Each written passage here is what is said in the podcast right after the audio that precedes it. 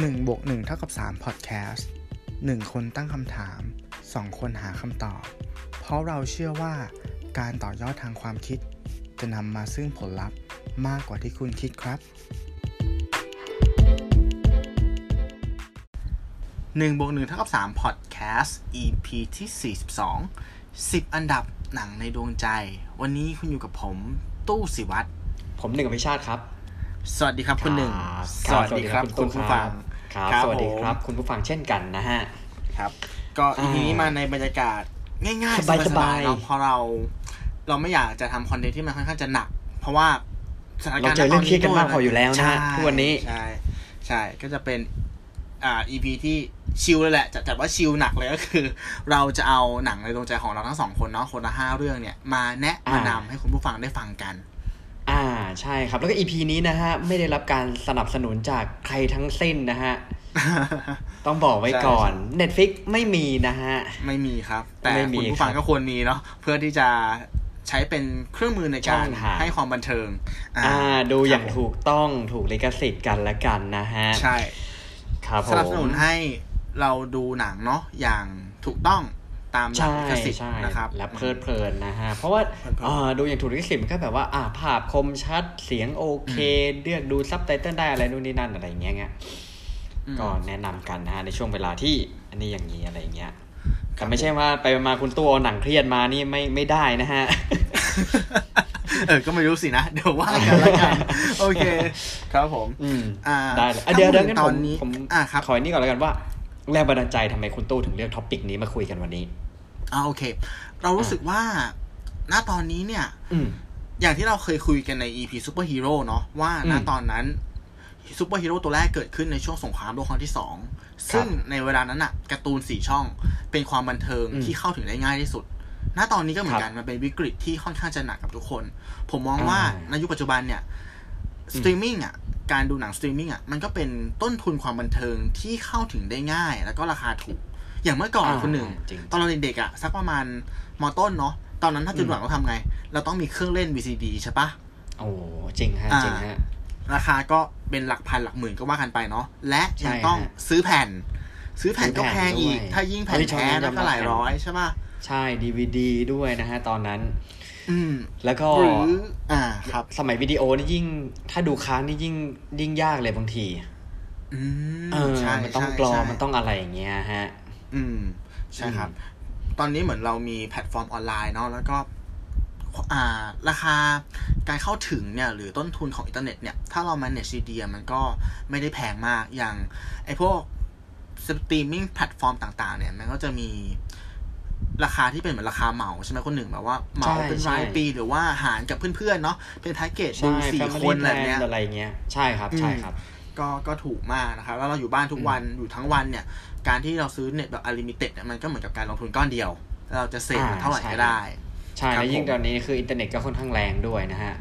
อ่าใช่ใช่ใช่ใช่ครับใช่ผม นี่ไม่ได้สปอนเซอร์จากเครือข่ายอะไรด้วยใช่ไหมไม่ไม่ไม่แค่อยากจะมาแนะนำเนาะเออแนะนำหนังแบบนะครับ แนะนำหนังแนะนำหนังใช่อีกแง่หนึ่งที่อยากจะขอ disclaimer ไว้ก่อนละกัน เรามองว่าครับภาพยนตร์เนี่ย มันมันก็เหมือนกับอาหารนั่นแหละ ที่อืมถูกปากเราอาจจะไม่ถูกปากผู้ฟังนะครับอ่ามันครับจะเอ่อจะเห็นประเด็นที่มันชัดเจนมาก ๆ เลยก็อย่างเช่นว่าหนังบางเรื่องเนี่ยคนไปดูบอกว่าเฮ้ยบทมันอ่อนว่ะ บทมันไม่สนุก แต่คนอืมกลุ่มนึงบอกว่า ก็ไม่ต้องไปคิดมากดิก็ดูไปเอาความบันเทิงใช่ไหมครับอ่าาหรืออ่าไอ้พวกคนเสพหนังที่แบบว่าเฮ้ยอันเนี้ยบทมันดีมากเลยหนังมันมีข้อคิดเยอะมากเลย ก็จะมีคนบางกลุ่มที่บอกว่าดูไม่รู้เรื่อง อ่าใช่ครับเราอาจจะเห็นใช่ว่าบางทีหนังที่ได้ออสการ์อาจจะไม่ได้อืมประสบความสำเร็จในทางด้านรายได้ แต่ว่ากลับใช่ประสบความสำเร็จทางด้านอ่าคำวิจารณ์อะไรเงี้ยคำวิจารณ์ผมว่ามันก็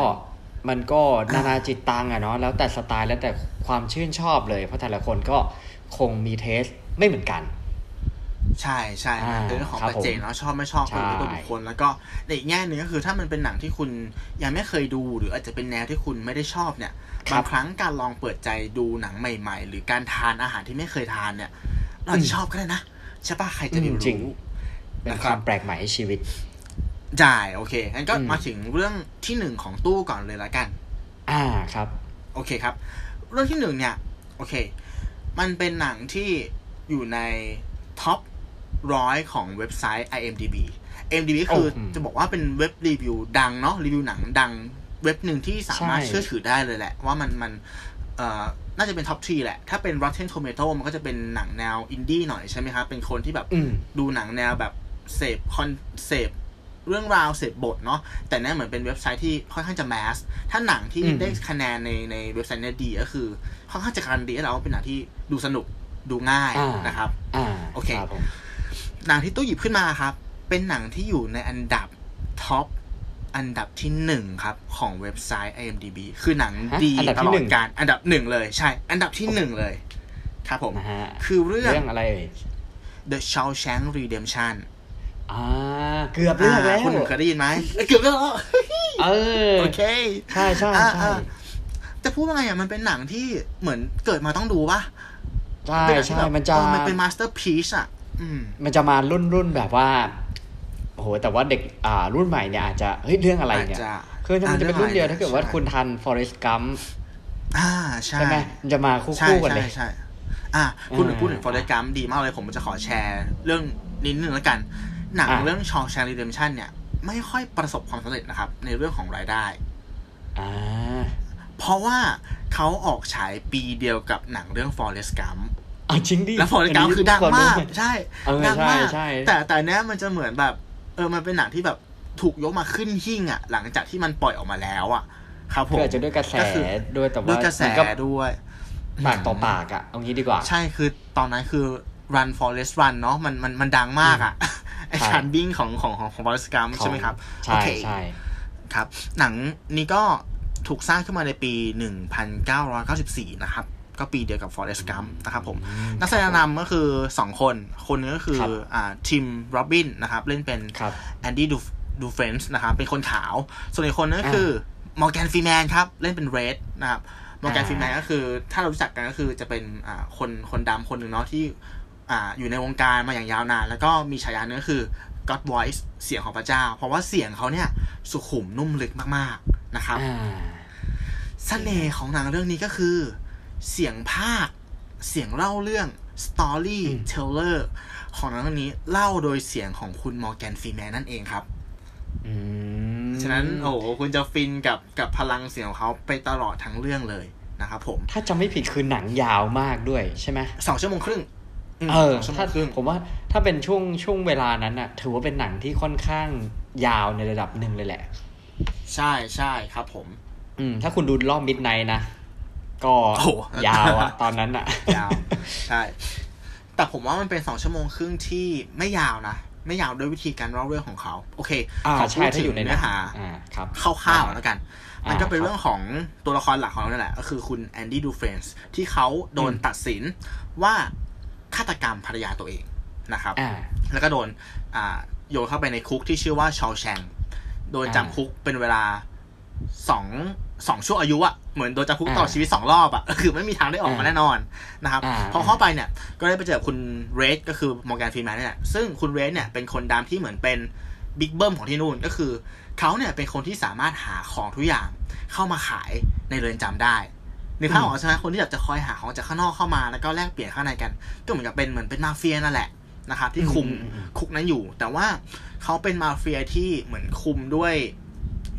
ด้วยระบบทางการค้า เขาไม่ใช่คนที่ใช้ความรุนแรงใช้คำนี้แล้วกันก็คือทุกคนให้ความเคารพนับถือเนาะครับผมใช่ แล้วก็คุณแอนดี้ที่เป็นตัวหลักของเรื่องเนี่ย เป็นคนมีการศึกษาเป็นนักบัญชีนะครับเป็นธนาคารหรือนักบัญชีเนี่ยผมผมไม่แน่ใจแต่คือเป็นคนมีความรู้แหละ เข้ามาก็จะโดนรับน้องต่างๆ มากมายนะครับ แต่วิธีการแสดงออกของเขาเนี่ย มันจะแตกต่างจากคนทั่วไป แล้วก็อยู่ในสายตาของคุณเรสตลอดเวลา แล้วทั้งสองคนเนี่ยก็ได้เหมือนกับมีเรื่องราวให้มาพบมาเจอแล้วก็มาพูดคุยกันนะครับผม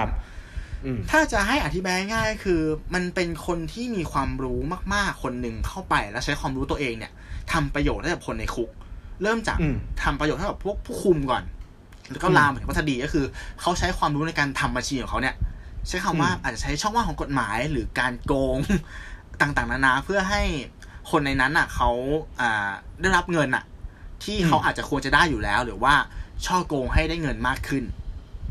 มันก็เลยทำให้เขาเนี่ยได้รับสิทธิพิเศษนะครับ ในการทำงานแล้วก็ทำอะไร ต่างๆ มากมายในในเรือนจำใช้ครับคำง่ายๆก็คือเหมือนเป็นบุคคลคนหนึ่งที่เข้าไป disrupt วงการของของคุกตอนนั้นเลย เออ ก็คือแบบอ่าอ่าอ่าเขาครับเขาไปสร้างห้องสมุดด้วยไปพัฒนาคุกด้วยอะครับ โดยใช้ความรู้อืมเนี่ยเข้ามาแลกอืมอืม แล้วสุดท้ายของหนังเนี่ย ก็เฉลยแล้วกัน แต่มันเป็นการเฉลยที่คงไม่ได้เอฟเฟกต์อะไรมากหรอกก็คือว่าคุณแอนดี้เนี่ย สามารถแหกคุกออกมาได้นะครับ ส่วนวิธีการแหกเนี่ย จะยังไงก็ขอให้ไปติดตาม นะครับผมอ่าชื่อเรื่องอะไรอีกทีหนึ่งเผื่อคุณผู้ฟังไป search ดูอะนะฮะชอ w แชงรีเดมชันอ่าอ่าขอสะกดนะครับสครับสะกดคำว่าชอ w แชงให้แล้วกันอ่า S สิงคโปร์ H ฮ่องกงครับ A N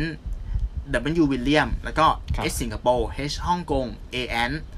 N นอร์เวย์ K คิงครับชอ w แชงชอแชเสน่ห์ของหนังเรื่องนี้ใช่ครับผมมองว่ามันเป็นหนังที่กลมกล่อม คือออืมมันเป็นการถ่ายทอดชีวิตในคุก มันมีอืมความรุนแรงก็จริงอะ แต่มันมีอารมณ์แบบฟิลกูดด้วย มันมีอารมณ์แบบตลกด้วย ถ้าพูดถึงอืมอาหารมันจะเป็น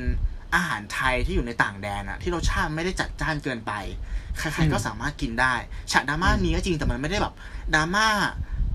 ติดติดๆกันจนจิตตกอะมันมีการเล่นเคอร์ฟของอารมณ์ได้ดีครับ แล้วก็นั่นแหละอย่างอย่างที่บอกว่าด้วยลูกเล่นด้วยวิธีการเล่าเรื่องเนี่ย ด้วยมุกหรืออืมกิมมิคต่างๆใส่เข้ามาเนี่ย มันเป็นสองอืมชั่วโมงที่ไม่เบื่อเลย ดูอืมชิวๆ ครับผมอือือันนี้ก็คือเรื่องแรกของตู้ครับ The Shawshank Redemption โอเค สวยงามฮะ ครับผม อะส่วนของผมนะฮะ เรื่องแรก เอางี้ดีกว่าผมต้องเกริ่นก่อนว่า ตัวผมเองอะ่ะจริตตัวผมเองเนี่ย ผมอาจจะเป็นคนที่ค่อนข้างดูหนังแบบ feel แบบ feel good หน่อยๆนะฮะ ครับ คือจะเป็นกลุ่มคนที่เสียเงินดูหนังแล้ว ไม่ไปนั่งปิดตาอย่างนี้ดีกว่า โอเค เอ้ยเหมือนกันอ่าถ้างั้นไม่ชอบดูหนังผีถ้างั้นเรื่องเหมือนหนังเหมือนทรมานผีตัวเองหนังแนวสยองขวัญเนี่ย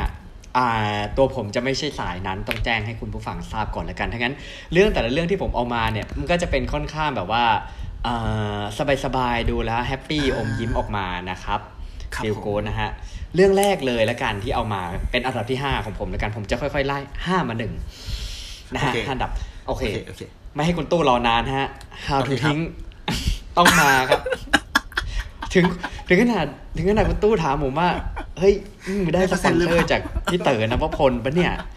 ใช่ฮะ ได้มา30%จากโอเคยอดดูหนังร้อนเล่ไม่แปลนกใจไม่แปลกใจไม่ได้ไม่ได้ฮะนะฮะอืมอะชื่อเต็มๆ คือ How to ทิ้งทิ้งอย่างไรไม่ให้เหลือเธอ แต่จริงๆ ก็หลายๆ คนอาจจะได้ดูมาบ้างแล้วนะฮะ เป็นภาพยนตร์ไทยแนวโรแมนติกดราม่านะฮะ ออกฉายวันที่ครับผม26 ธันวาคมคมโทษนะครับ เมื่อปีที่แล้วคือพุทธศักราช 2562 เขียนบทอำนวยการสร้างและกำกับโดยคุณเต๋อนวพลธรรมรงรัตนฤทธิ์นะฮะนำแสดงโดยคุณซันนี่สุวรรณเมธานนท์รับบทเป็นเอ็มอืมนะฮะแล้วก็อืมอีกคนคืออีกคนคือคุณออกแบบชุติมนจึงเจริญสุขยิ่งนะฮะรับบทอ่าโดยอ่าเป็นจีนในหนังนะฮะครับซึ่งอ่าสำหรับคนที่ไม่ได้ดูก็เนื้อเรื่องย่อๆแล้วกันนะฮะก็คือนางเอกเนี่ย ที่ชื่อจีนนะฮะ พอดีเหมือนได้ไปเรียนแล้วจากแถวโซนแบบสแกนดิเนเวียนะฮะ คิดภาพแบบ feel IKEA ไว้ อ่านะฮะโอเค feel IKEA โอเคโอเคอ่า feel IKEA นะฮะแล้วกลับมาเนี่ยก็คืออยากจะกลับมาทำให้บ้านเนี่ยที่รกมากเนี่ยกลายเป็นออฟฟิศของตัวเอง ด้วยสไตล์มินิมอลอ่านะฮะอ่าฉะนั้นเขาคือจำเป็นต้องเคลียร์บ้านไงอ่าเอครับอผม ซึ่งเป็นบ้านที่เต็มไปด้วยของเยอะแยะมากมายกับกอง เต็มไปด้วยความหลังนะฮะรวมไปถึงเปียโนหลังใหญ่ของพ่อที่ทิ้งครอบครัวไปแล้วนะฮะและครับกับคุณแม่ค่อนข้างหัวดื้อที่ยังทำใจเรื่องพ่อไม่ได้นะฮะรวมไปถึงกล้องฟิล์มของพระเอกที่ชื่อเอ็มคือคุณซันนี่เนี่ยที่อ่าเป็นคนเก่าของของนางเอกนะฮะคุณจีนเนี่ยคือคุณจีนเนี่ยตอนไปต่างประเทศนะฮะก็คือเหมือนคบกันอยู่แหละ แล้วเคยมีฟิลบ้างว่าแบบไปต่างประเทศปุ๊บแล้วคือผู้หญิงหายไปเลยอะ่ะคือเครื่องลงแล้วก็เคยเคยหายไปเลยอืมเออ แล้วก็สามปีหรือสองสามปีคือไม่ได้คุยกันอีกเลยนะฮะ คือเป็นเรามันก็สตันแหละถ้าเราเป็นพระเอกอะนะฮะ นั่นแหละ เออ ตัวหนังเนี่ยมันจะค่อยๆดำเนินไปเรื่อย คือผมจะไม่เล่าลงรายละเอียดเลยแล้วกัน คือจะค่อยดำเนินการไปเรื่อยๆ ค่อย ๆ คลายปมไป นางเอกค่อย ๆ เคลียร์บ้าน เอาของไปคืน หาวิธีอะไรเงี้ย จนมาถึงตอนจบนะฮะ ไม่รู้กึ่งๆ spoil แล้วกัน นะอืม ถ้าใครยังไม่ได้ดูก็กด skip ไปได้สิบห้าวินะฮะ ผมบอกไปก่อน ก็คือตอนจบก็คือเหมือนกับว่า คือนางเอกอะเคลียร์บ้านทุกอย่างเคลียร์มินิมอลหมดแล้วนะฮะอืมเออ แต่สุดท้ายเนี่ย บ้านทุกอย่างเรียบหมดแล้วนะฮะ แต่สิ่งที่มันยังกอง เหมือนเป็นขยะอยู่ในใจเนี่ย มันก็คือความรู้สึกของตัวเองที่มันยังไม่หายไปไหน มันยังหนักอึ้งอยู่นะฮะ อ่า คือฉากจบเนี่ยเหมือนกล้องเขาค่อยๆซูมหน้านางเอกไปแล้วนางเอกเนี่ยค่อยๆร้องไห้นะฮะมันสื่อถึงแบบความอึดอัดในใจที่ว่า ถึงแม้คุณจะทิ้งของรอบตัวจนไม่เหลืออะไรแล้วเนี่ยอืมแต่ถ้าคุณยังแบกความรู้สึกเหล่านั้นอยู่อะ มันก็ยังคงไม่ไปไหน มันก็ยังคงครับหนัก มันก็ยังคงอึดอัดอยู่นะฮะเนี่ยแหละมันเป็นหนังมันก็เลยทำให้ คือยอมรับว่าแต่ละเรื่องที่ที่เลือกมาเนี่ย ผมจะเป็นพวกที่ว่าถ้าเรื่องไหนที่ชอบนะฮะมันจะออโต้อิน เหมือนกับว่าหนังเรื่องนั้นอะหลังจากดูสามสี่วันอะมันจะเป็นช่วงเวลาที่เกิดความหน่วงในความรู้สึกผมไงอืม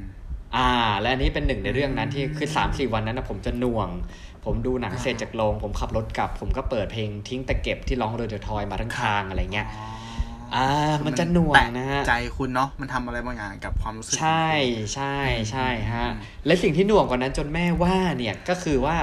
หน่วงจนมาจัดห้องตัวเอง เออผมก็เลยคิดว่าเรื่องนี้ที่อยากมาแนะนำเนี่ยช่วงที่หลาย ๆ คนคือ work from home หลาย ๆ คนอยู่บ้านเนี่ยอ่าอยากจ่าย EP ที่แล้วเรื่องของ stay at home เนาะเราก็เลยมาอ่าพูดถึงตอนนี้ว่า เออ ถ้าดูเรื่องนี้เนี่ย มันเป็นไฟอันหนึ่งที่มันคือไม่รู้แหละ คือมันทำให้ผมจัดบ้านได้เนี่ย อืม เออ แล้วตอนนี้ห้องผมก็คือแบบของก็น้อยลงอะไรเงี้ย แต่มันก็ทำให้เราแบบ อ่า รู้สึกอยู่สบายขึ้นห้องกว้างขึ้นแล้วก็คิดงานออกได้ดีขึ้นนะฮะ ครับ อ่า และเกร็ดเล็กๆน้อยๆที่เอามาเสริมกันอันนี้ข้อมูลจาก GTH เลยเนี่ยเรื่องนี้เนี่ยจริง ๆ มันจะมีสัดส่วนภาพที่หลาย ๆ คนคุ้นเคย แต่อาจจะไม่รู้ตัวเนี่ยคือ อ่าใช่ไหมสัดส่วนภาพของเรื่องเนี้ยคือสามต่อสองนะฮะหรือว่า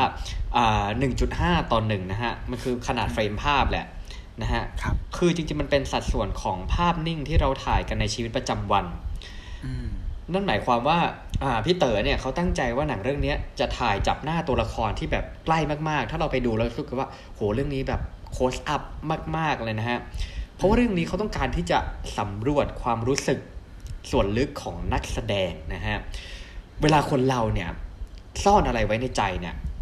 มันจะต้องดูใกล้ๆเออ look closer แบบตั้งใจแล้วมันจะเห็น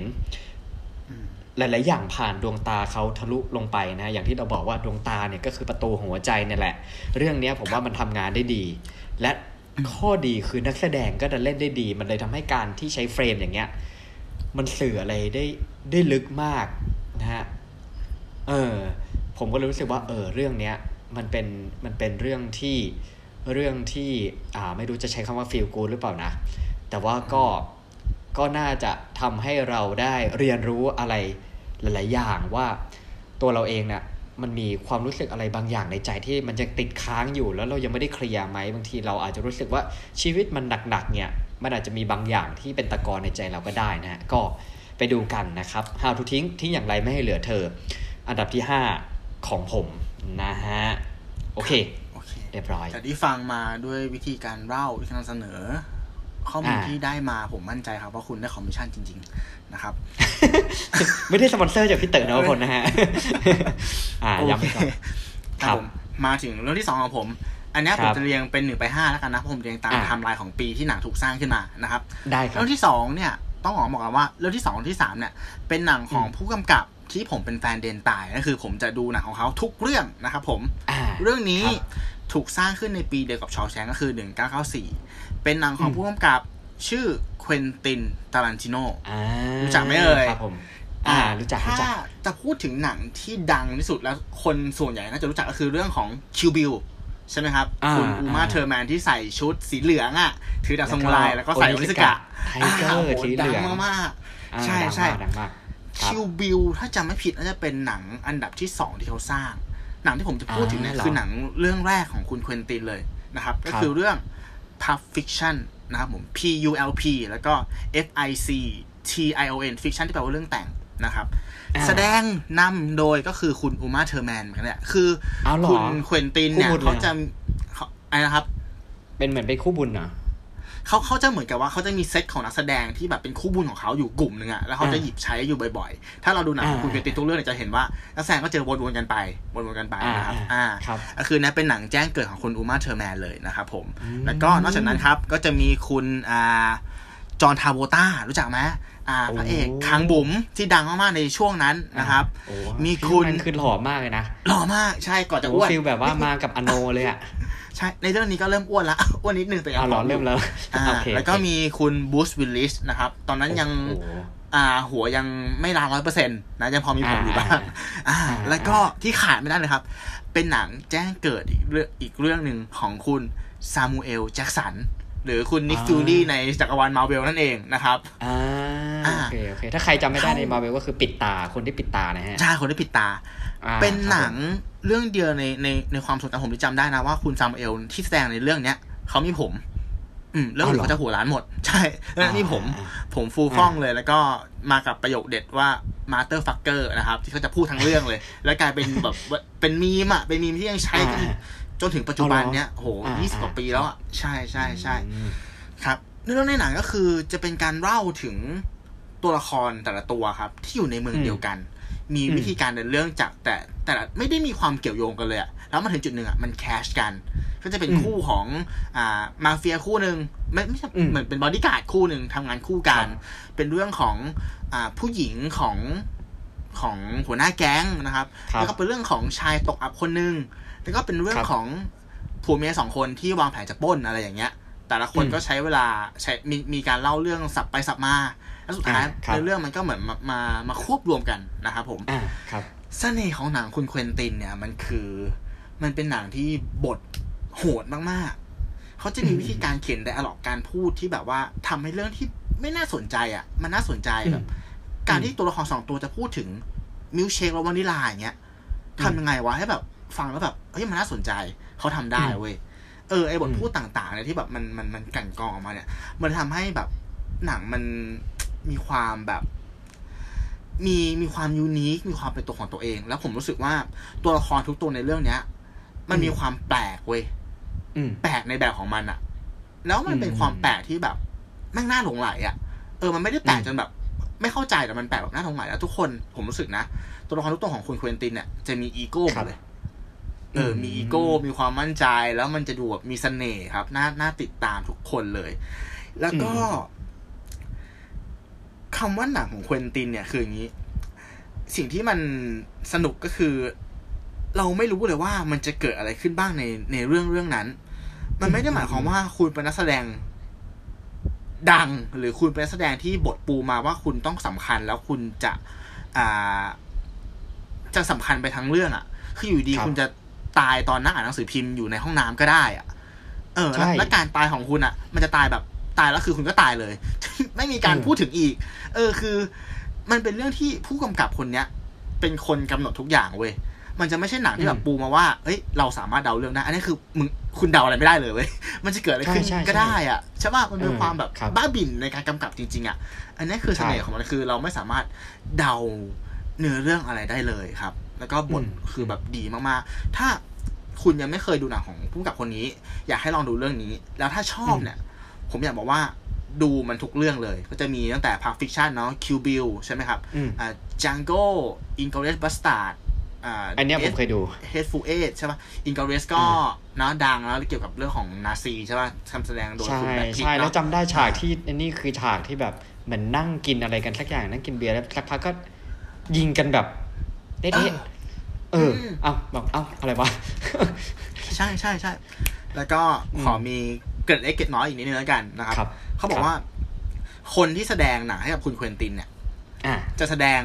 แล้วจบต่อเมื่อคุณเควนตินสั่ง cut เท่านั้น คือบางครั้งอะ มันจะแสดงแบบเกินบทไปเรื่อยๆเลยอะจนได้เฟรมอืมที่เขาพอใจอะ เขาถึงจะมาสั่ง cut อ่ามันทำให้หนังมันมีความดิบความแบบ real improvise นะตอนนั้น ผมจะขอแชร์สองเหตุการณ์นะครับ ที่เกิดครับขึ้นแล้วก็แบบค่อนข้างจะน่าสนใจให้ฟังแล้วกันอืมเหตุการณ์แรกเนี่ย เกิดขึ้นในหนังเรื่อง Django นะครับอ่าอ่าเป็นฉากที่คุณลีโอนาร์โดดิคาปริโอเนี่ย เหมือนต้องทำการแสดงความรุนแรงออกมาโดยการทุบโต๊ะนั่นแหละแต่เหมือนเขาทุบแรงไปมั้งหรือถือแก้วอยู่แล้วทุบปุ๊บแก้วมันแตกแล้วบาดมือเลือดไหล เออ อันนี้เคยเห็น อันนี้เคยเห็น ใช่ป่ะ ปกติต้องสั่ง cut ละ แต่เนี่ยเขาไม่ได้สั่ง สิ่งที่เกิดขึ้นคือ ในฉากนั้นอะ คุณเลโอนาร์โดอะเขาเรียก มันเป็นหนังที่พูดถึงวันนะเนาะมันจะมีชนชั้นทาสด้วยคือตอนนั้นอะคนดำเป็นทาสใช่ไหมครับอืมเขาเรียกเหมือนแม่ดาแม่บ้านคนดำมาเว้ยแล้วก็เหมือนกับพูดอะไรน่ากลัวใส่แล้วเอามือที่เปิดเลือดอะไปไปไปรูปหน้าของเธออะซึ่งไอความกลัวที่ออกมาทางใบหน้าของผู้หญิงคนนั้นอะคือแม่งกลัวจริง ๆ เว้ยอืมเออแม่งกลัวเพราะว่ามือมันเปื้อนเลือดแล้วมันมันไม่ตามบทแล้วมันแล้วเลืออะดจริงไงมันเลือดจริงด้วยอันนี่อ่าคือ peak เออมากก็คือเป็นฉากที่สมจริงมากๆนะครับ อ่าอ่า อีกฉากหนึ่งคือฉากในหนังของ The Hateful Eight นะครับ อันนี้ผมจำชื่ออ่าตัวละครไม่ได้หรอก แต่เป็นฉากที่ตัวละครอ่าผู้หญิงอะต้องดีดกีตาร์ซึ่งกีตาร์อันเนี้ยคือกีตาร์ที่เอามาจากพิพิธภัณฑ์กีตาร์ซึ่งราคามันอะประเมินไม่ได้อืมอ่า ซึ่งในห้องห้องอัดเนี่ยนะตอนสถานการณ์ณบริบทตอนนั้นอะคนที่รู้ว่ากีตาร์เนี้ยเป็นกีตาร์ที่ล้ำค่ามากคือคนที่เล่นอยู่ กับสองคือคุณเควินติน คนอื่นไม่รู้เลย เหตุการณ์ที่เกิดขึ้นก็คือว่านักแสดงผู้ชายคนหนึ่ง เล่นเกินบท เดินมาหยิบกีตาร์นั้นอะแล้วก็ฟาดฟาดขอบเสาจนกีตาร์พัง แตกกระจายนะครับอ่าไอ้หน้าเหวอของผู้หญิงที่เกิดขึ้นอ่าณบริบทตรงนั้นอะมันก็คือความเหวอจริงๆเว้ยว่าแบบเชี่ยอย่างเงี้ยแรงเออเออนั่นแหละ มันเนี่ยมันจะเป็นวิธีการกำกับหนังที่มันทำให้ได้ฉากที่มันแบบว่าดู real แบบ real มากๆนะของคุณเควนติน แล้วก็ดนตรีประกอบ มันจะมีความเป็นเอกลักษณ์ของเขา ถ้าผมจำไม่ผิดนะเขาก็ใช้คนที่ทำ sound เนี่ย คนเดียวกันตลอด มันจะเป็นดนตรีที่มีความแบบคาวบอยอะคาวบอยแบบอ่าใช่คาวบอยใช่เมกันน่ะใช่อะไรอย่างเงี้ยอ่าใช่ครับสไตล์นั้นก็ประมาณนี้กับหนังของคุณเควนตินนะครับแล้วก็เรื่อง Pulp Fiction ถ้ายังไม่เคยดูนะครับ อยากให้ลองไปดูกันครับผมครับผม โอเค สวยงามฮะ เรื่องที่สองของตู้นะครับผมครับผมอะกลับมาในฝั่งผมนะครับ อันดับผมถอยมาเป็นอันดับที่สี่นะฮะ เรื่องนี้เนี่ยก็คิดไปคิดมา พอคิดย้อนกลับไปเออเป็นเรื่องที่ทำให้ผมอมยิ้มออกตอนเดินออกจากโรงภาพยนตร์ได้จำได้เลยเรื่องนี้นะฮะ The Intern นะฮะ The Intern เคยดูไหมเฮ้ยคุณมากเลย อ่านำแสดงโดยคุณโรเบิร์ตเดนิโลนะฮะอืมจริงอืมเออใช่ไหมฮะแต่จริง ๆ เราโอเคจะชอบเห็นเขาบทในบทที่แบบว่าเป็นอย่างล่าสุด Mafia ก็ Irish The Irishman อะไรอย่างใช่เงี้ยใช่ใช่นะฮะแต่เรื่องนี้ feel good เลยฮะอืมล้างภาพล้างไปเลย แสดงกับคุณแอนนาแฮทเวย์อ่าอ่านะฮะเรื่องผมนี้เนี่ยจำได้จะละเขียนผมและจำได้ละอ่าจำได้ไหมจำได้ละเขียนและกำกับโดยคุณแนนซี่ไมเออร์นะฮะ เป็นหนัง comedy ช่วงปี 2015 นะฮะ โอเค เดี๋ยวผมไปเร็วๆแล้วกันนะฮะเอ่อเนื้อเรื่องย่อเนี่ยฮะ ก็คือคุณโรเบิร์ตเดนิโรเนี่ย แสดงเป็นคุณเบนวิทเทเกอร์นะฮะ ในเรื่องเนี่ยเป็นคุณลุงอายุ 70 ปี ผู้ที่โคตรเบื่อชีวิตหลังวัยเกษียณเลยนะฮะแล้วก็คือช่วงนั้นน่ะอ่าสตาร์ทอัพในอเมริกาเนี่ยเขาจะต้องมีแคมเปญหรือว่ามีคล้ายๆกึ่งๆ CSR เนี่ยคือการเอาอ่าคนแก่ที่เกษียณแล้วเนี่ยมาทำงานในออฟฟิศตัวเองอ่าแล้วจังหวะเนี่ย คุณเบนวิเทเกอร์นะฮะ ก็คือคุณปู่อะคุณลุงเนี่ยแหละฮะ ได้มีโอกาสไปทำงานในบริษัทสตาร์ทอัพที่ขายเสื้อผ้าออนไลน์ ซึ่งบริหารโดยคุณจูลส์ ออสตินนะฮะคือคือแสดงโดยคุณแอนนาแฮทเวย์เนี่ยแหละ ผ่านโครงการนี้นะฮะ ซึ่งในหนังเนี่ยเริ่มต้นเนี่ยมันเหมือนคนละขั้วเลยนะ คือใช่คุณเบนนี่ก็คือสายชิลเลย คือเป็นสายผู้ใหญ่ชิลใจอบดีอุ่นแบบ เอออ่าใช่แล้วก็ใช่ส่วนคุณแอนนาเนี่ยนะฮะที่เป็น CEO เนี่ย จะทำอะไรเร็วมาก ตัดสินใจเร็วมาก เพื่อนร่วมงานก็จะแบบบางคนเขาอาจจะกลัวหรือว่าแบบทำงานด้วยไม่ทันอย่างเงี้ยครับก็คือตอนแรกก็คือเหมือนรับฟีลเหมือนรับมาอย่างนั้นอะตามแคมเปญอะอืมอืมอืมอ่า แต่พอเมื่อเวลาผ่านไปเนี่ยคุณลุงเบนก็ค่อยชนะใจของคนในออฟฟิศไปเรื่อยๆเลยสุดท้ายเนี่ย ไปชนะใจให้ให้ของท่าน CEO คนนี้นะฮะครับผมแล้วหนังก็จบมาแบบฟีลกู d แล้วก็มันก็เฉลยกันตรงที่ว่าแบบ จริง ๆ แล้วเนี่ยสถานที่ของออฟฟิศของคุณแอนนาแฮทเวย์เนี่ยจริงมันเป็นทำไมเขาถึงเลือกทำที่นี่ สุดท้ายหนังเฉลยว่าจริงที่นี่เนี่ยแต่ก่อนเนี่ยมันเป็นออฟฟิศที่คุณเบนเนี่ยเคยทำงานเป็นหลายสิบปีมาก่อนก่อนที่จะเกษียณเขาเลยเลือกที่จะมาเป็น internship ที่นี่นั่นเองนะฮะแล้วหนังมันแบบละมุนมากมันคือเป็นการเอามันคือมันเป็นหนังการเอาชนะใจคนคนหนึ่งด้วยด้วยสิ่งที่เขาเป็นอะผมว่าสิ่งที่เราได้เรียนรู้จาก จากเรื่องนี้เนี่ยมันค่อนข้างสอดคล้องกับกับสถานการณ์ตอนนี้ที่ที่เราจะพูดกันเรื่องของอ่า diversity ของเรื่องเจนเนาะใช่ในการทำงานใช่อืมนะฮะอืมว่าอืมโอ้โหแต่ละเจน Gen X กับ Gen Z เนี่ยจะทำงานด้วยกันไหมไหมหรืออะไร ผมว่าเรื่องนี้มันเป็นเรื่องที่ค่อนข้างแบบน่ารัก แล้วก็ตีความในมุมมองว่าทุกคนเนี่ยมันไม่มีใครผิด ไม่มีใครถูก ไม่มีใครดี ไม่มีใครไม่ดีนะฮะแต่ทุกคนอืมล้วนมีผมเชื่อว่าเขาล้วนมีความหวังดีและข้อดีใน ในตัวเอง อยู่ที่ว่าอีกฝ่ายเนี่ยจะเปิดใจมากน้อยขนาดไหนที่จะจะร่วมทำงานด้วยหรือจะร่วมกันใช้ชีวิตด้วยนะฮะ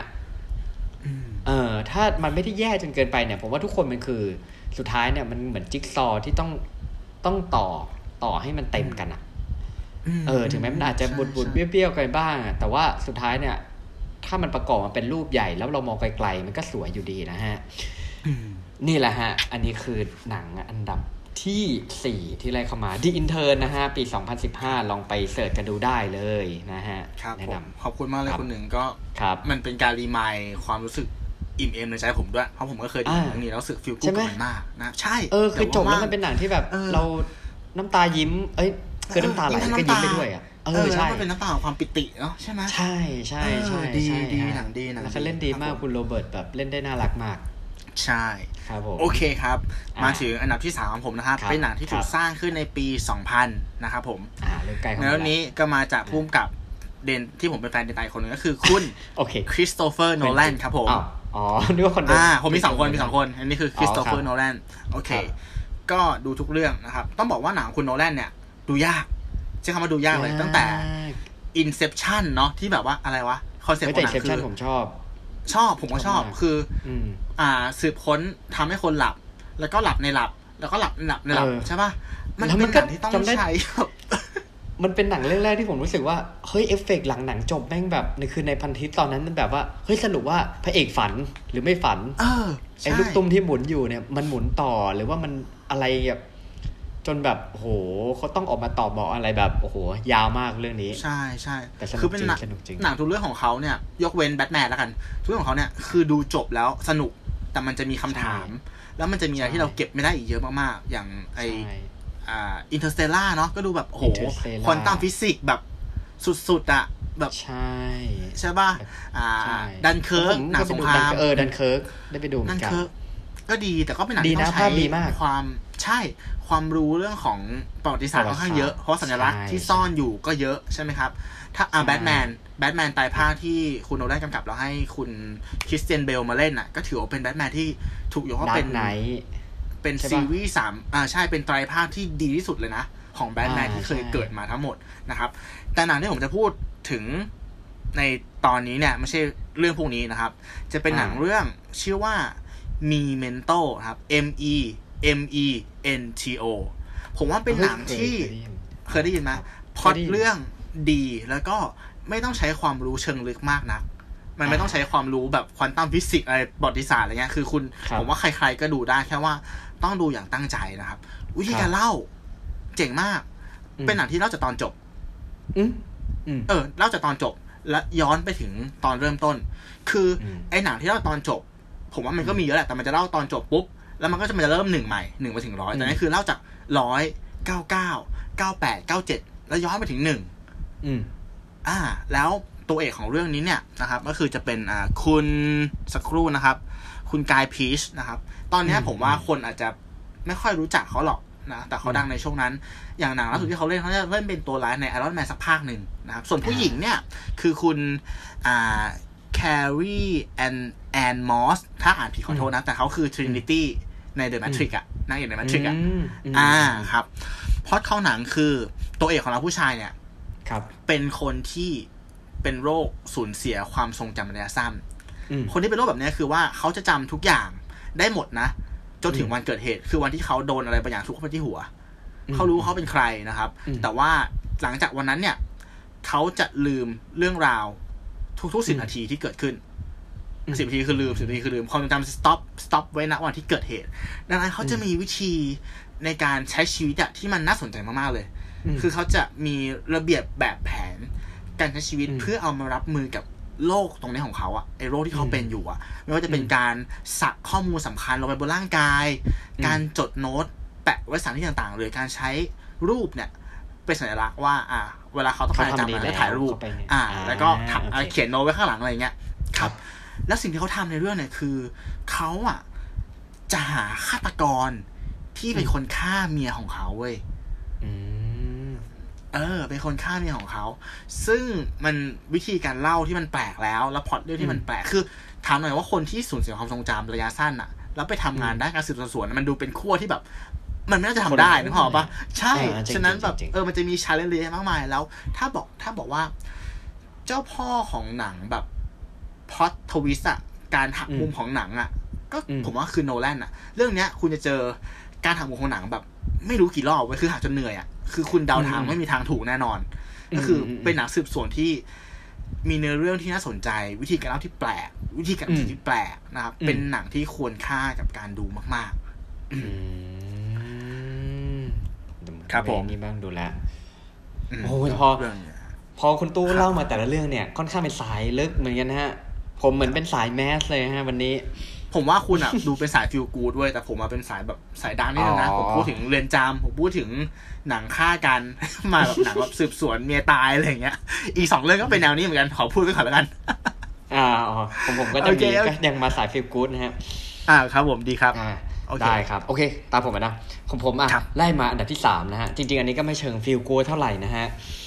Bohemian Rhapsody ครับผม อ่า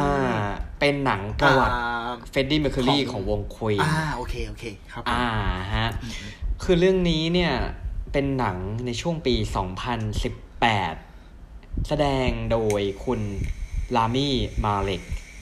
นะฮะอืมซึ่งแสดงได้เหมือน ผมยอมรับว่าแสดงได้เหมือนเฟดดี้เมอร์คิวรีถึงผม ถึงตัวผมอะผมอาจจะไม่ได้เป็นเป็นแฟนของของวงควีนมากนักนะฮะอืมแต่ว่าเรารู้สึกว่าเราเคยเห็นภาพเขาบ้าง เพราะว่าตอนเด็กๆเนี่ยคือพ่อเนี่ยขายเทป อ่าอือฮึ ทีนี้เราก็จะได้ได้เห็นภาพวงควีนได้ยินเพลงวงควีนอย่างน้อยก็วีวีบล็อกยูอะ We Are the Champion อ่าอะไรต้องร้องจะได้ยินเป็นทุกคนจากอะวินพูดตรนิ่งงอะไรก็อืมว่ากันไปนะฮะ ใช่ใช่อ่าในเรื่องย่อก็จะประมาณว่าจะตามประวัติของของเฟดดี้เมอร์คิวรีเลยนะฮะ ก็คือค่อนข้างที่จะเน้นไปที่นักร้องนำวงควีนคือชีวิตส่วนตัว จุดขึ้นจุดลงของเขาอะไรเงี้ยหนังทำได้ค่อนข้างน่าติดตามนะฮะก็ อ่าในเรื่องย่อก็หลายคนก็น่าจะพอทราบก็ลองไปติดตามแล้วกัน เพราะว่าถ้าเล่าเนี่ยจะยาวมากนะฮะ แต่ว่าครับอันหนึ่งที่ผมรู้สึกมันเป็นฉากที่ค่อนข้างน่าจดจำเนี่ยก็คือมันเป็นฉากที่เขาทำเลียนแบบคอนเสิร์ต Live Aid นะฮะคือถ้าจะไม่ผิดเนี่ยของจริงเนี่ยจะเป็นคนคอนเสิร์ตคอนเสิร์ตที่ครับรณรงค์เกี่ยวกับโรคเอดส์นะฮะอืมในปีโอเค1985และอืมคือผมว่าแฟนของวงควีนอะ ถ้าดูฉากเนี้ยผมว่าร้องไห้อะ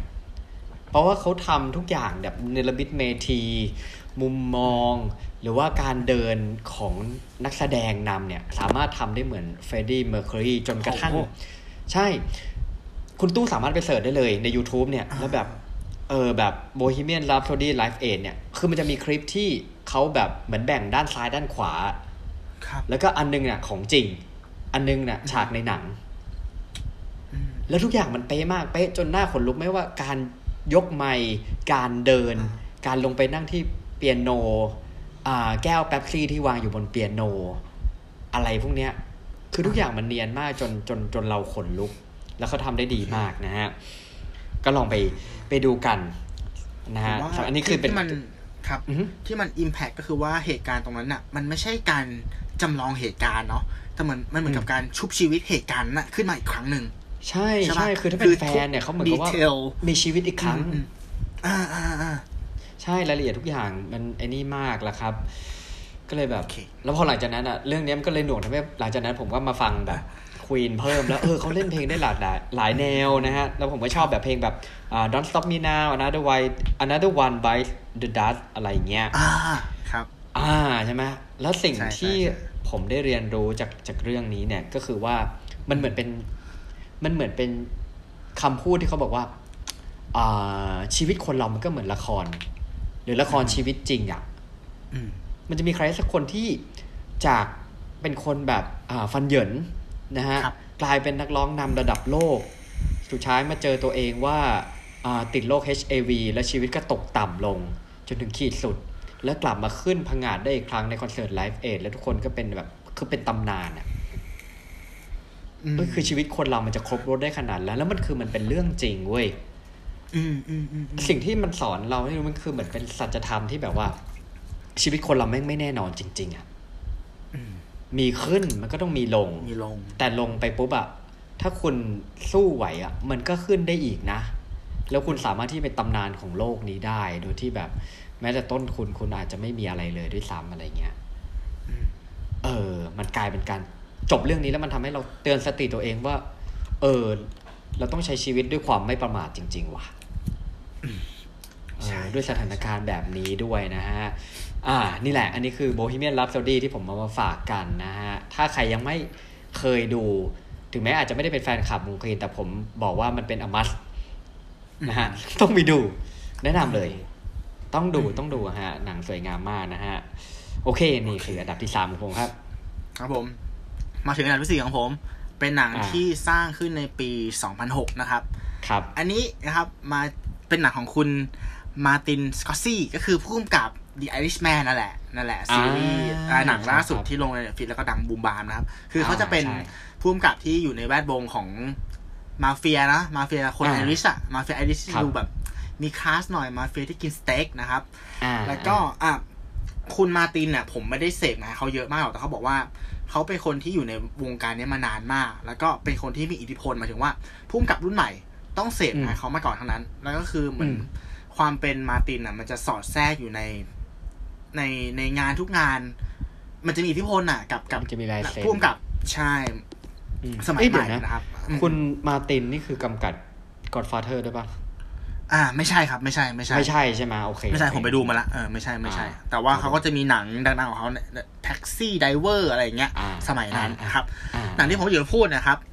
คือหนังเรื่อง The Departed นะครับ D E P A R T E D Departed ครับนะครับนำแสดงโดยคุณเลโอนาร์โดดิคาปริโอเล่นเป็นบิลลี่นะครับอ่าคุณแมตต์ เดมอนนะ เล่นเป็นอ่าหมวดอ่าซัลลิแวน แล้วก็อ่าคุณแจ็คนิโคลสันอ่าคนที่มากับรอยยิ้มพิมพ์ใจ เล่นเป็นมาเฟียครับชื่อแฟรงค์คอสเตโลแล้วก็มีอืมคุณมาร์ค วอห์ลเบิร์กด้วย เล่นอืมเป็นผู้หมวดดิกแนมนะครับอืมพล็อตเรื่องเนี้ย มันสนุกตรงที่ว่ามันเป็นเรื่องของเด็กสองคน ก็คือคุณอืมเลโอนาร์โดกับคุณแมตต์ เดมอนเนี่ยแหละคุณครับแมตต์ เดมอนเนี่ย เป็นเด็กที่เหมือน อ่าไอมาเฟียคอสเตโลซึ่งเป็นมาเฟียใหญ่ของเมืองนั่นนะเนาะที่คุมเมืองอยู่เนี่ย รู้จักมาตั้งแต่เด็ก รู้จักกับอืมเด็กคนเนี้ยมาตั้งแต่เด็ก แล้วก็เหมือนชุบเลี้ยงเด็กคนเนี้ยขึ้นมา ให้เงินอืมเขาให้การศึกษาเขา และให้เด็กอืมคนเนี้ย ไปสมัครเป็นตำรวจ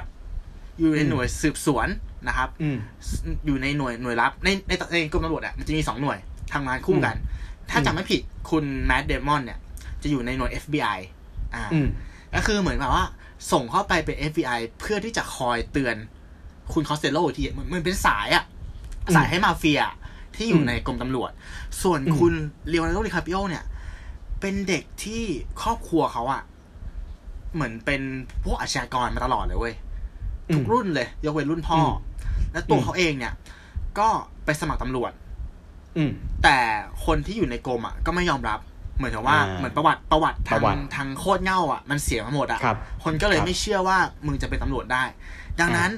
ก็มีหน่วยหนึ่งที่เป็นหน่วยรับที่ทำงานคู่กับ FBI เหมือนกัน ให้คุณเลโอนาร์โดเนี่ยอืมปลอมตัวไปอยู่ในอืมแก๊งอืมของคุณคอสเตโลก็คือเป็นอ่ามาเฟีย แต่ว่าเป็นครับคราบของตำรวจ คอยแจ้งข่าวให้ตำรวจอีกทีนึง ฉะนั้นมันโอ้โหเป็นการรับซับซ้อนทำมากใช่ มันจะเป็นเพราะเรื่องที่เหมือนกับว่า เฉือนคมกันอะคือออ่าคนสองคนเนี้ยต้องพยายามหาให้ได้ว่า อีกคนหนึ่งคือใคร แล้วใครอ่าถูกเปิดโปงก่อนก็คือ ความตาย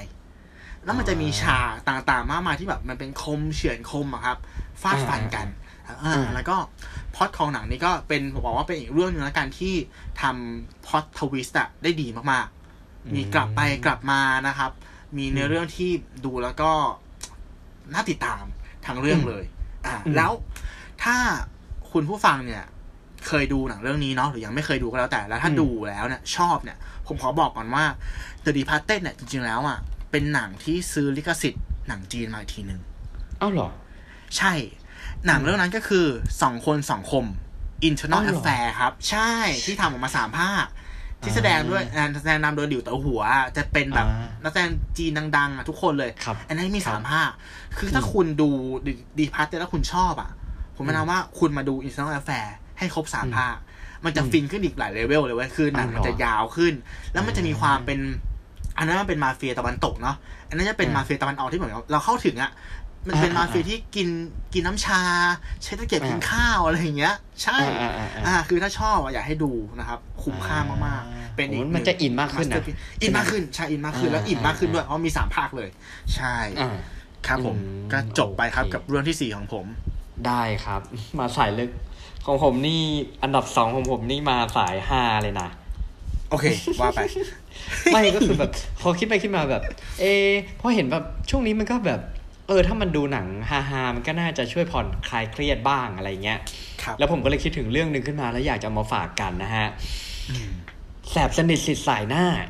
โอ้โหเออ ไม่แต่คือ คือผมว่าบ้านเราเนี่ย หนังตลกอะ่ะ เยอะนะอืมแต่ว่าผมรู้สึกว่าเรื่องที่เราดูแล้ว แล้วเราแบบมันมันอัดแน่นไปด้วยแบบ ความรู้สึกเหมือนตลกคุณภาพอะ่ะ คือแบบอ่าท็อปฟอร์มอะ ผมคิดถึงเรื่องนี้คืไว้ point ใช่ใช่ใช่ใช่ใช่ใช่ใช่คือแบบ คือบ้านเราบางเรื่องคือมันดูแล้วมันแบบอ่าคือบางคนดูตลกบางเรื่องบอกบอกตลกมากๆพอผมไปดู ผมก็ดูแล้วมันไม่ตลกอะไรเงี้ยมันอยู่ในไตเติ้ลหมดแล้วอะไรเงี้ย แต่ผมรู้สึกเรื่องเนี้ย คือแม้เวลามันจะผ่านไปคือมันกลายเป็นแบบถึงแม้จะเอาชุดเดิมมาเล่นด้วยกันอะแต่เป็นแบบอีกเรื่องหนึ่งอะมันก็สู้เรื่องนี้ไม่ได้เว้ยคือมันคลาสสิกสู้เรื่องนี้ไม่ได้นะสำหรับผมอะอืม นะฮะแล้วเรื่องนี้ออกฉายตั้งแต่วันที่ 30 พฤศจิกายนปีพุทธศักราช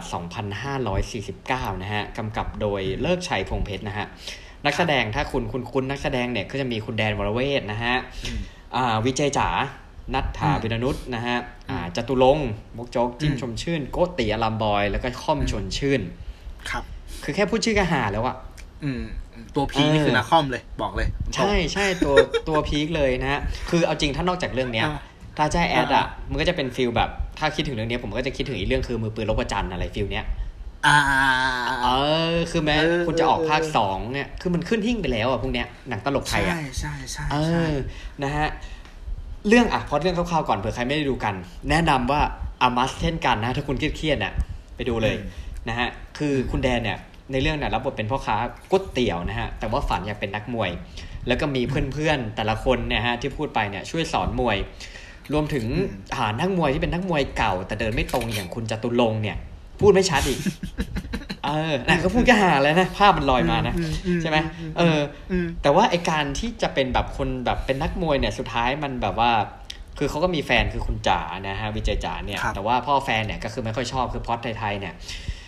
สุดท้ายการชกมวยของเขานอกจากที่จะเป็นการแบบทำตามความฝันแล้วเนี่ย มันเป็นการที่จะเอาชนะเรื่องของความสัมพันธ์ นะฮะกับแฟนเขาด้วย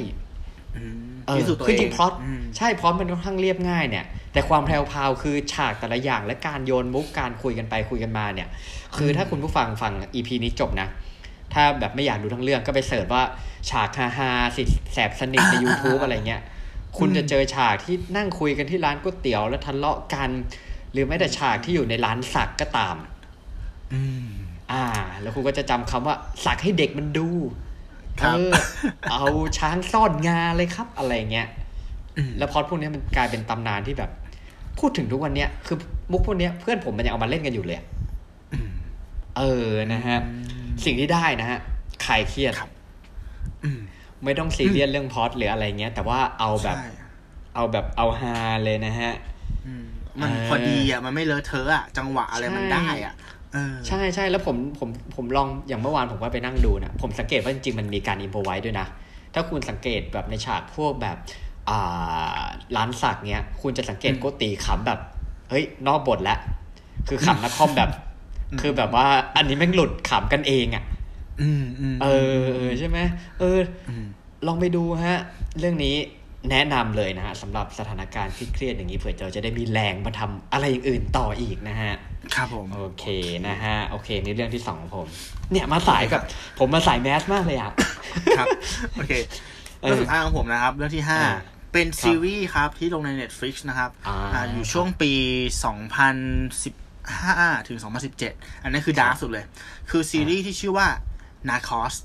N A R C O S คุณหนึ่งเคยดูไหม อ่าไม่ไม่เคยดูยังแต่ใช่ว่ารู้จักใช่ใช่ใช่ฮะโอเคครับ Narcos นะครับ เป็นเรื่องที่เล่าถึง อ่ามาเฟียท่านหนึ่งชื่อว่าครับพาโบลเอสโคบาร์นะครับ เป็นอ่ามาเฟียของประเทศโคลัมเบีย เป็นคนอืมที่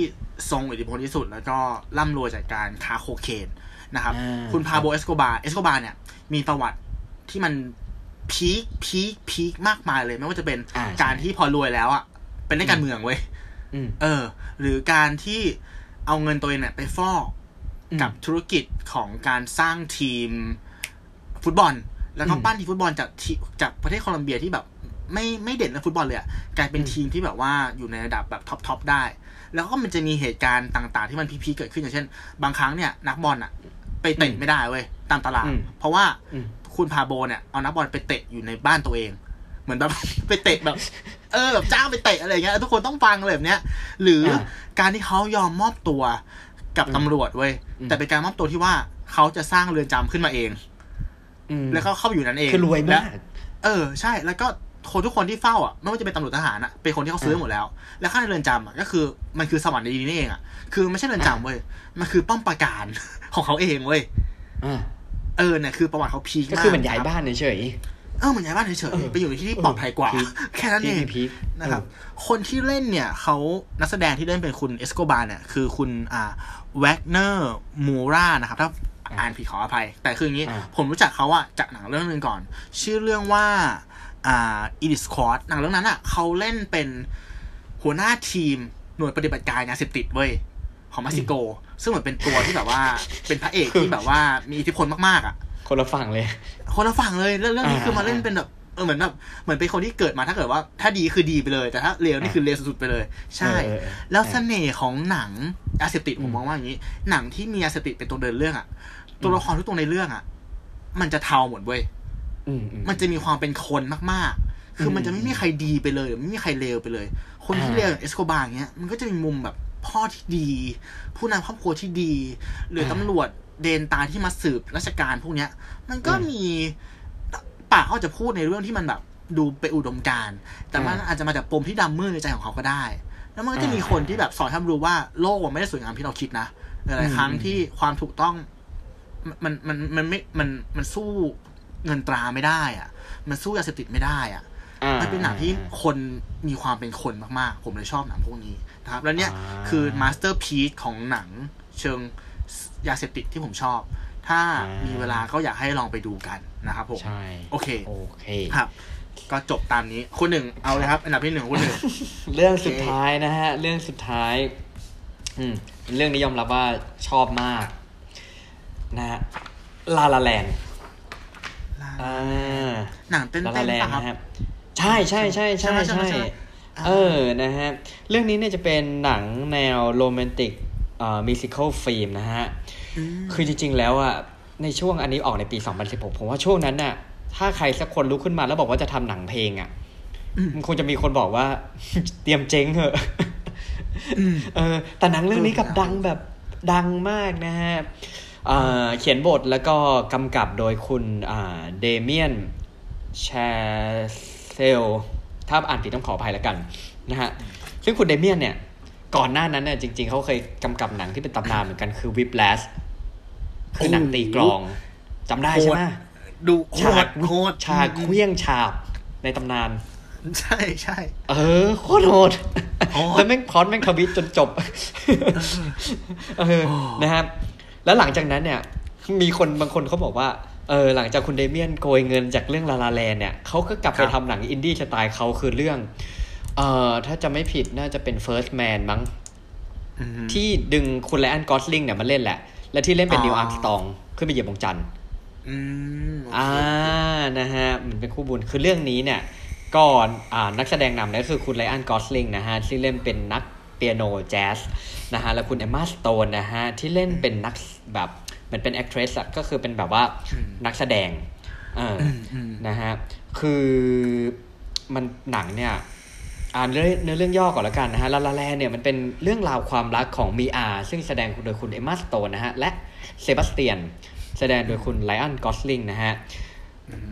สองคนนี้มีความฝันอันยิ่งใหญ่นะฮะท่ามกลางมหานครลอสแอนเจลิสนะฮะมีอาเนี่ยจริงๆเนี่ยเป็นเด็กขายกาแฟในคาเฟ่แห่งหนึ่งนะฮะแต่มีความใฝ่ฝันว่าอยากจะเป็นดารา ส่วนเซบาสเตียนเนี่ยหนุ่มช่างฝันเนี่ยเชื่อในวิถีแห่งแจ๊สและอยากจะเป็นเจ้าของคาเฟ่แจ๊สสักแห่งหนึ่งในมหานครแห่งนี้นะฮะ ทั้งคู่เนี่ยเดินทางตามความฝันในโลกของความเป็นจริงนะฮะ และทุกอย่างเนี่ยมันไม่ได้เหมือนอย่างที่ฝันเอาไว้ซะทั้งหมดนะฮะเนื้อเรื่องจะประมาณนี้ คือสิ่งที่ผมอ่าสิ่งที่ชอบกันแล้วกัน การเดินเรื่องของเรื่องนี้ ภาพของเรื่องนี้ที่ค่อนข้างสวย เพลงที่เอามาประกอบหนังเนี่ย ทุกวันนี้ผมยังฟังอยู่เลย และชอบทั้งอัลบั้มเลยนะฮะ คืออาจจะเป็นพวกเพลงแบบ Another Day of Sun นะฮะ City of Stars แล้วก็อย่างเพลงพวกอ่า Summer Montage ที่เป็นเพลงบรรเลงแนวแจ๊สหรืออะไรเงี้ย คือเพลงมันมันเพราะมาก แล้วมันมันก็จะมีอีกอัลบั้มเหมือนที่เป็น side อัลบั้มที่เอา track เหมือนดนตรี backing track ในหนังสั้นๆ แบบนาทีหนึ่งอะ ก็เอามารวมในอีกอัลบั้มหนึ่งเหมือนกัน แล้วอัลบั้มนั้นคือเพลงมันก็ก็เพราะมากนะฮะ แล้วผมสังเกตว่าถ้าผมชอบเรื่องไหนเนี่ย เวลาผมฟังเพลงของของเรื่องนั้นๆ เนี่ย ภาพในหนังมันจะลอยมาเว้ยอืมเออ จริง ๆ ถ้าโอเคใช่ไม่อยากเลือกให้มันแบบมันคอนฟ lict กันจริงๆ อีกเรื่องหนึ่งที่ชอบก็คือ Begin Again เรื่องนั้นก็จะจะอินไปในใจผมอีกพักหนึ่งแต่ว่าผมว่าผมชอบลาลาแลนมากกว่านะฮะ นั่นแหละ และสิ่งที่เราเราได้เรียนรู้เนี่ย มันก็คือว่า คล้ายๆของเรื่องโบฮีเมียนเลยคือชีวิตคนเรามันไม่แน่นอนจริงเว้ย เออ แต่ว่าการมีความฝัน การมีความหวังในชีวิตเนี่ย มันเป็นสิ่งจำเป็น เพื่อให้เรารู้ว่าเราอะอย่างน้อยอะ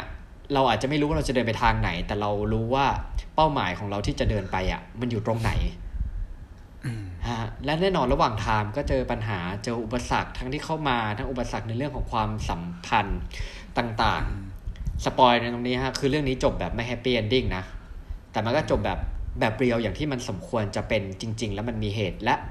ผลของมันอืมแต่ว่าถึงแม้ชีวิตมันจะไม่ได้จบอย่างสวยงาม แต่ผมว่า ทุกชีวิตมันก็จะสมบูรณ์แบบในรูปแบบของมันอยู่แล้วนะฮะ เรื่องนี้ก็แนะนำให้ไปดูเลย หลาย ๆ ฉากยังตราตรึงในใจผมอยู่ไม่ว่าจะเป็นฉากเต้นอยู่ในอ่าแบบในในเหมือนคล้าย ๆแบบ ท้องฟ้าจำลองอะไรพวกเนี้ย คือภาพมันสวยมาก และเพลงประกอบมันสวยมากนะฮะอืมลองไปดูโอเคแนะนำครับผม อันนี้คืออันดับที่หนึ่งในใจผมเลยนะฮะ ไปดูถึงสองรอบในโรงด้วยกันเรื่องนี้ โอ้ สุดยอดไปเลยคุณหนึ่งสายขาวครับผมสายแบบ สายกู๊ดนะคสารัยบมันยินอย่างยินอย่างฮะ โอเค เวลาเหลือไม่มาก เดี๋ยวอย่างนี้คนหนึ่งเรามาทวนลิสต์หนังเร็วๆกันอีกรอบหนึงแล้วกันได้เยวคุณผู้ฟังได้ได้จำไม่ได้เนาะ เอาผมก่อนได้ครับผมนะครับ อันดับหนึ่งก็คือ The Shawshank Redemption อ่าอันดับสอง Pulp Fiction อันดับสามอ่าครับ Memento อันดับครับสี่ The Departed อันดับห้าครับอ่า Narcos อ่าคุณหนึ่งคครัรับบผมอ่าครับผมอ่าผมไล่หนึ่งสองสามสี่ห้าเนาะอ่าของผมเนี่ยเรื่องแรกที่พูดถึงก็คือจะเป็น how to ทิ้งทิ้งอย่างไรไม่ให้เหลือเธอนะฮะ อันดับที่สี่คือ the intern นะฮะ อันดับที่สาม bohemian rhapsody อันดับที่สองแสบสนิทสิทธิ์สายหน้า อันดับที่หนึ่งคือ la la land นะฮะห้าเรื่องของผม โอเคครับก็ลองไปเสิร์ชดูกันมาได้เนาะลองเสิร์ชลองดูกันอ่าหวังว่าครับสิบเรื่องที่เราหยิบยกมาเนี่ยครับอาจจะเป็นเรื่องที่ทำให้คุณเนี่ยมีช่วงเวลาดีๆเนาะแล้วก็คลายความเครียดจากสภาวะโดยรอบที่เกิดขึ้นณตอนนี้อยู่นะครับ ได้เลย ก็ใช่ ขอบคุณนะครับที่ฟังหรือติดตามกันมาจนจบสามารถติดตามรับชมรายการของเรา ได้ในทุกได้ๆช่องทางไม่ว่าจะเป็น YouTube Spotify Apple Podcast Podbean อืม Anchor แล้วก็ 2 แพลตฟอร์มครับ Facebook กับ b l o g d i t นะครับ สำหรับวันนี้นะครับกับผมตู้สิวัตรผมหนึ่งกับพิชาติครับ ขอลาไปก่อนครับครับผมครับสวัสดีครับ ขอให้มีความสุขแล้วก็สุขภาพแข็งแรงครับ ครับ เช่นกันครับ